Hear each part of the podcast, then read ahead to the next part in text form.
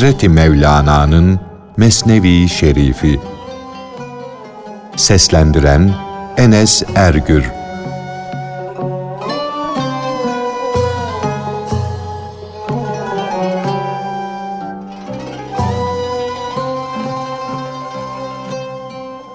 Cüz külden ayrılınca gaip olur.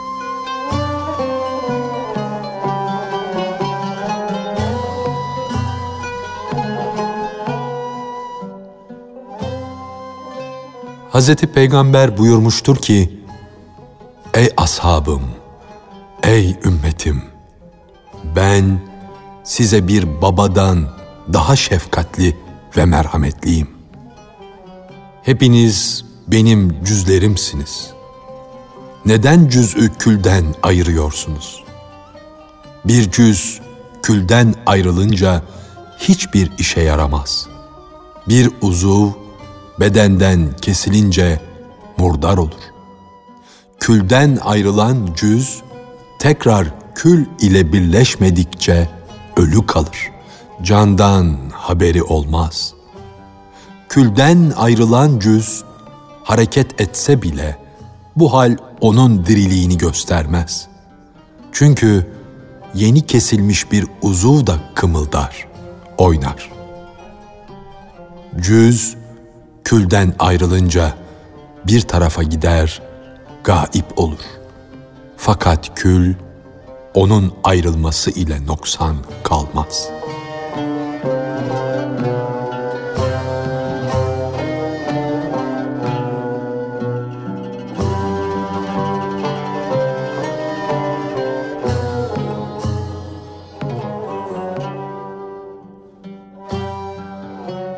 Ermişlerin hırsı ruhaniyet yönündedir ve bu hırs makbul bir hırstır.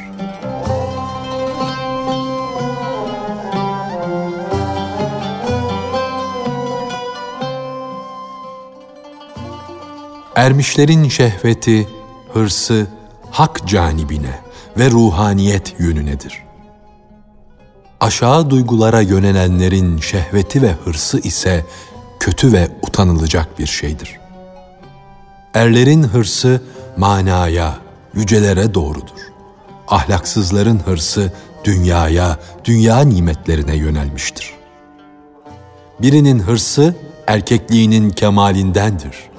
Öbürünün hırsı ise rezalettir, soğuk bir şeydir. Burada pek gizli bir sır vardır ki onu anlamak için Hazreti Musa bile yola düştü. Hızır aleyhisselama gitti. Sen de suya kanmamış bir susuz gibi ol. Allah için olsun elde ettiğin ile yetinme. Daima daha fazlasını iste. Allah'ın dergahının sonsuz durakları vardır. Sen de bulunduğun makamı baş, sadır sayarak ona bağlanıp kalma. Senin sadrın hak yoludur. O yola düş.'' Daima ilerlemeye bak. Ey kerem sahibi! Sen bu makbul hırsı Allah'ın keliminden, Hz. Musa'dan öğren. Öğrenmeye duyduğu aşırı istekten ötürü bak Kelim Hazretleri ne diyor?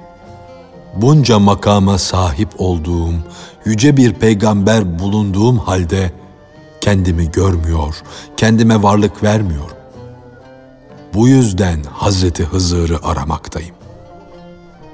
Hazreti Musa'nın Hızır'ı aramaya kalkışması üzerine kavmi ona çıkıştılar da dediler ki, Ey Musa! Sen kendi kavmini bırakmışsın, mübarek bir zatın izine düşmüşsün. Galiba senin başın dönmüş. Sen korkudan, ümitten kurtulmuş büyük bir peygambersin daha ne kadar dolaşacak, ne vakte, nereye kadar arayıp duracaksın? Aradığın sende. Bunu sen de bilirsin. Ey gökyüzü kadar yüce peygamber! Yeryüzünde bu kirli zeminde ne kadar dolaşacaksın? Fazla kınamayın. Güneşle ayın yolunu kesmeyin. Hz. Musa peygamberlik ayı Hızır aleyhisselamda ledün ilmi, güneş sayılmakta. Ben zamanın sultanı bir veli olan Hızır ile sohbet için iki denizin birleştiği yere kadar gideceğim. Hızır'ı hakikate ulaşmak için kendime bir sebep kılacağım. Ona ulaşıncaya kadar gideceğim. Nice zamanlar yol aşacağım. Himmet ve azimet kanatları ile yıllarca uçacağım. Yıllar ne demek? Binlerce yıl geçse bile onu arayacağım. Bu binlerce uçup gitmem onu bulmaya değmez mi? Sevgilinin aşkı ekmek aşkından aşağı mıdır?''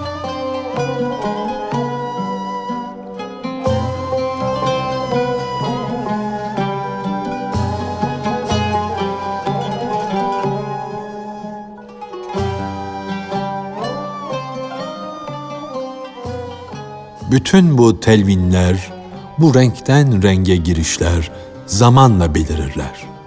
Zamandan kurtulan renkten renge girişten yakasını sıyırır, kurtulur.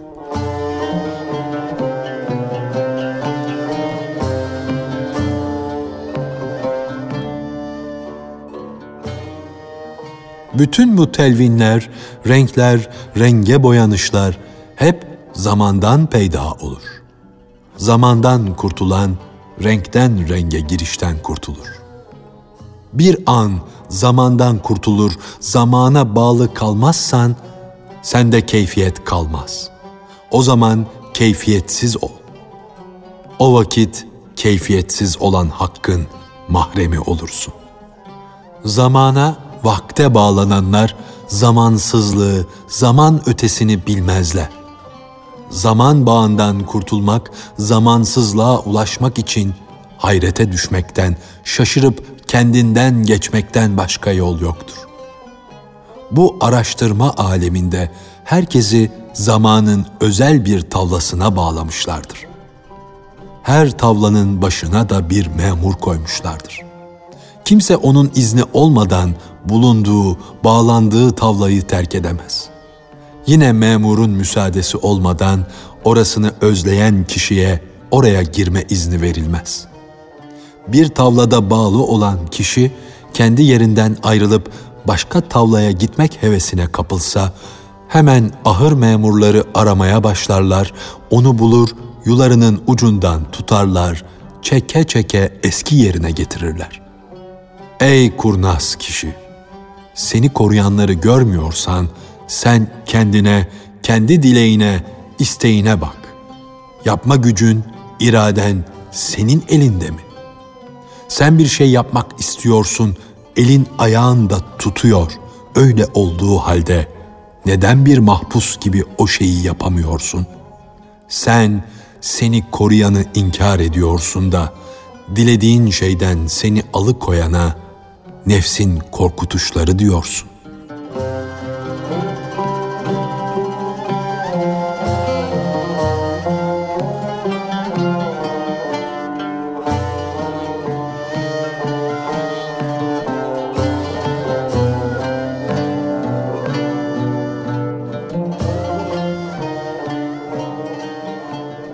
Baş gözü körlüğü gibi gönül gözü körlüğü de var.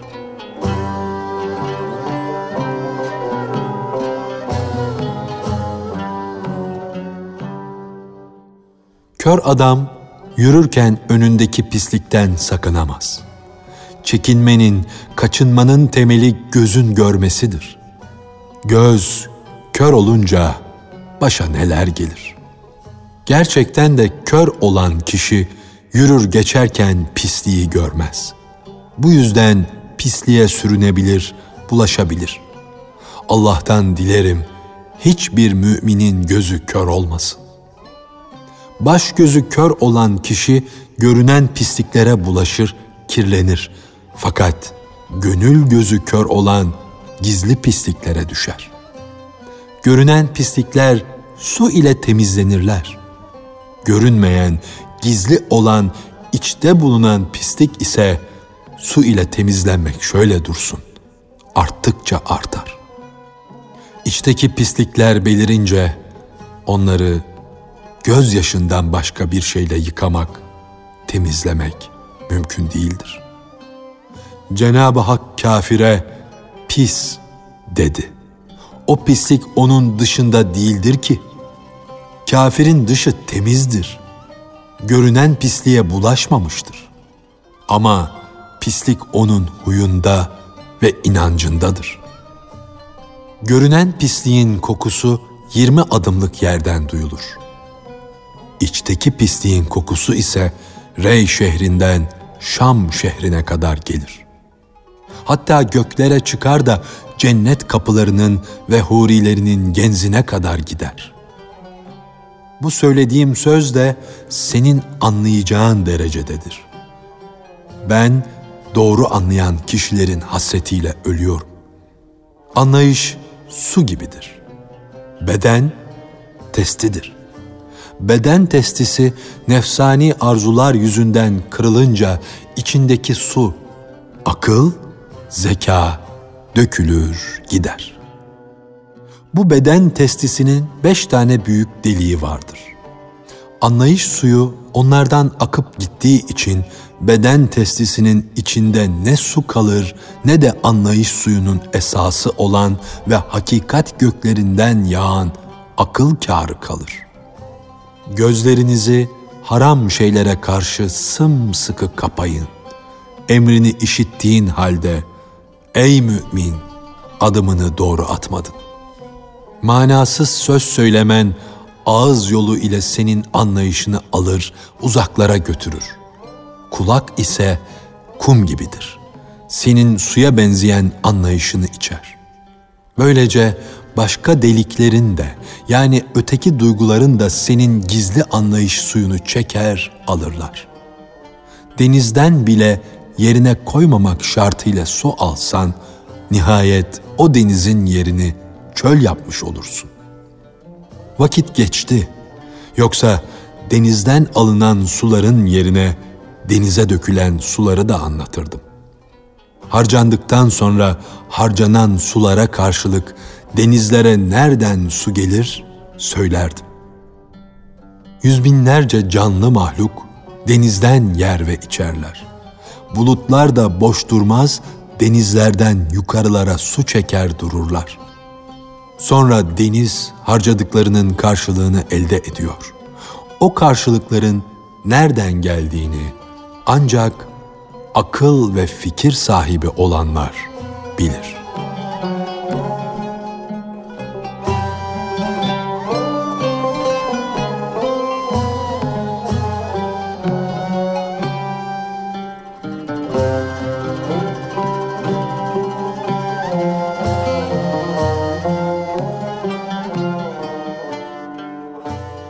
Hüsameddin Çelebi'ye övgü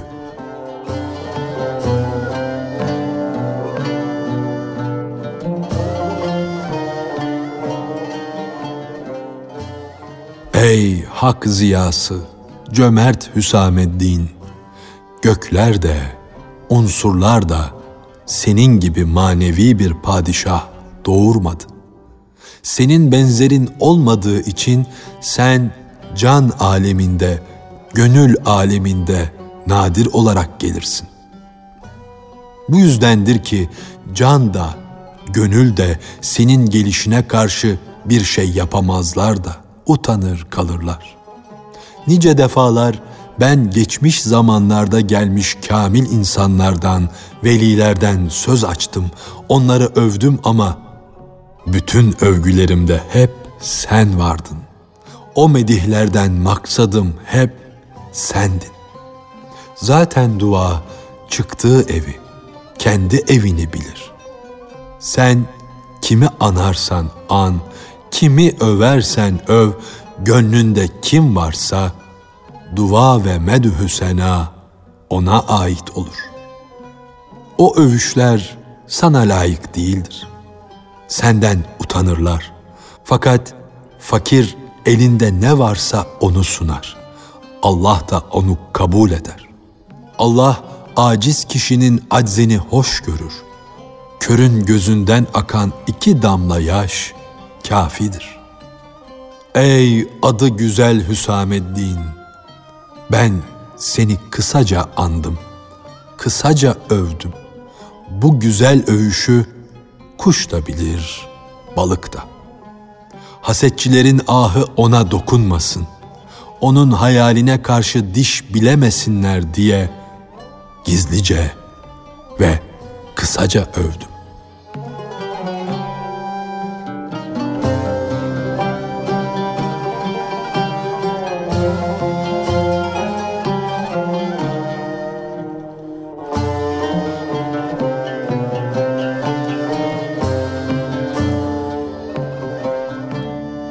Aslında bütün övgüler ve güzellikler Hakk'a aittir.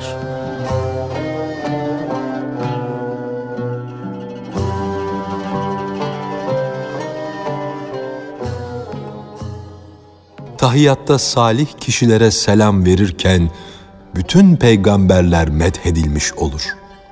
Testilerde sular bir leğene bulaşınca onların suları nasıl birleşirse bütün medü senalar, bütün selam ve dualar da birbirine karışmış olur. Hakikatte çeşitli mabetlerde çeşitli dillerle övülen birden fazla değildir.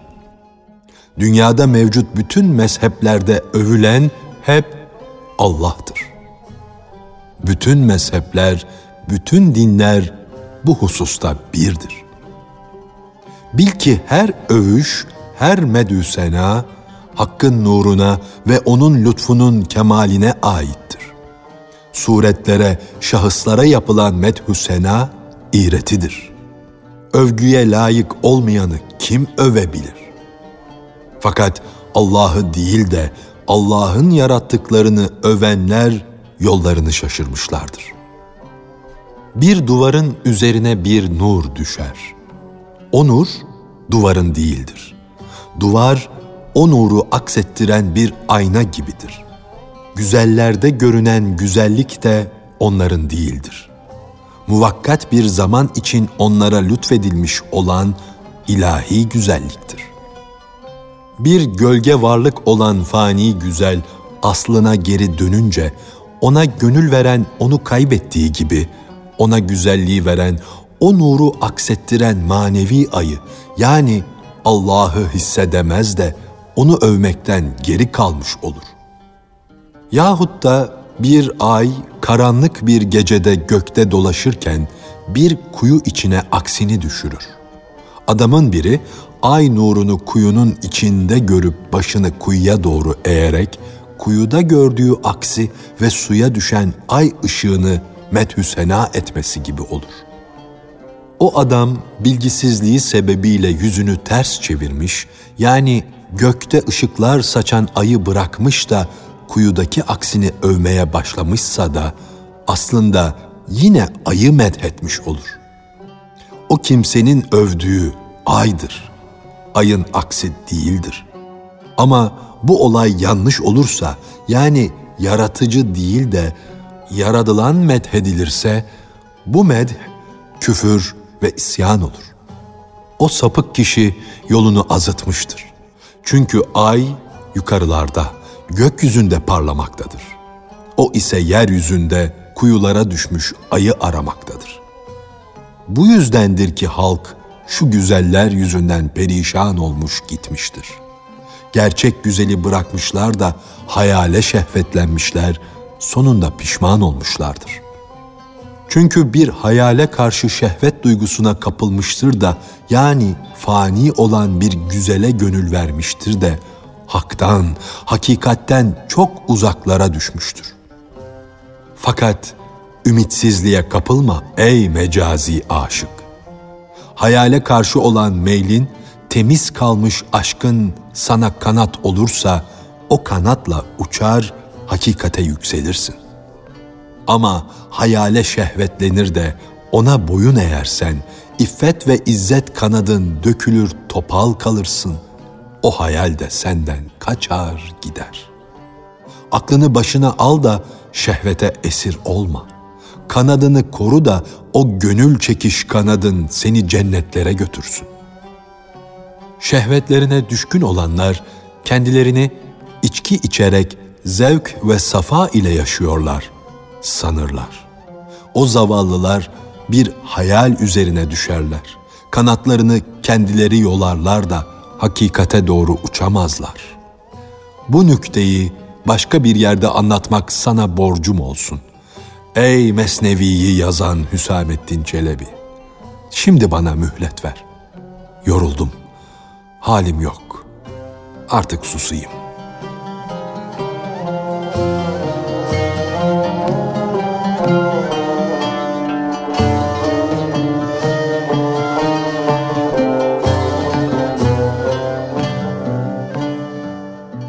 Hazreti Mevlana'nın Mesnevi Şerifi. Seslendiren Enes Ergür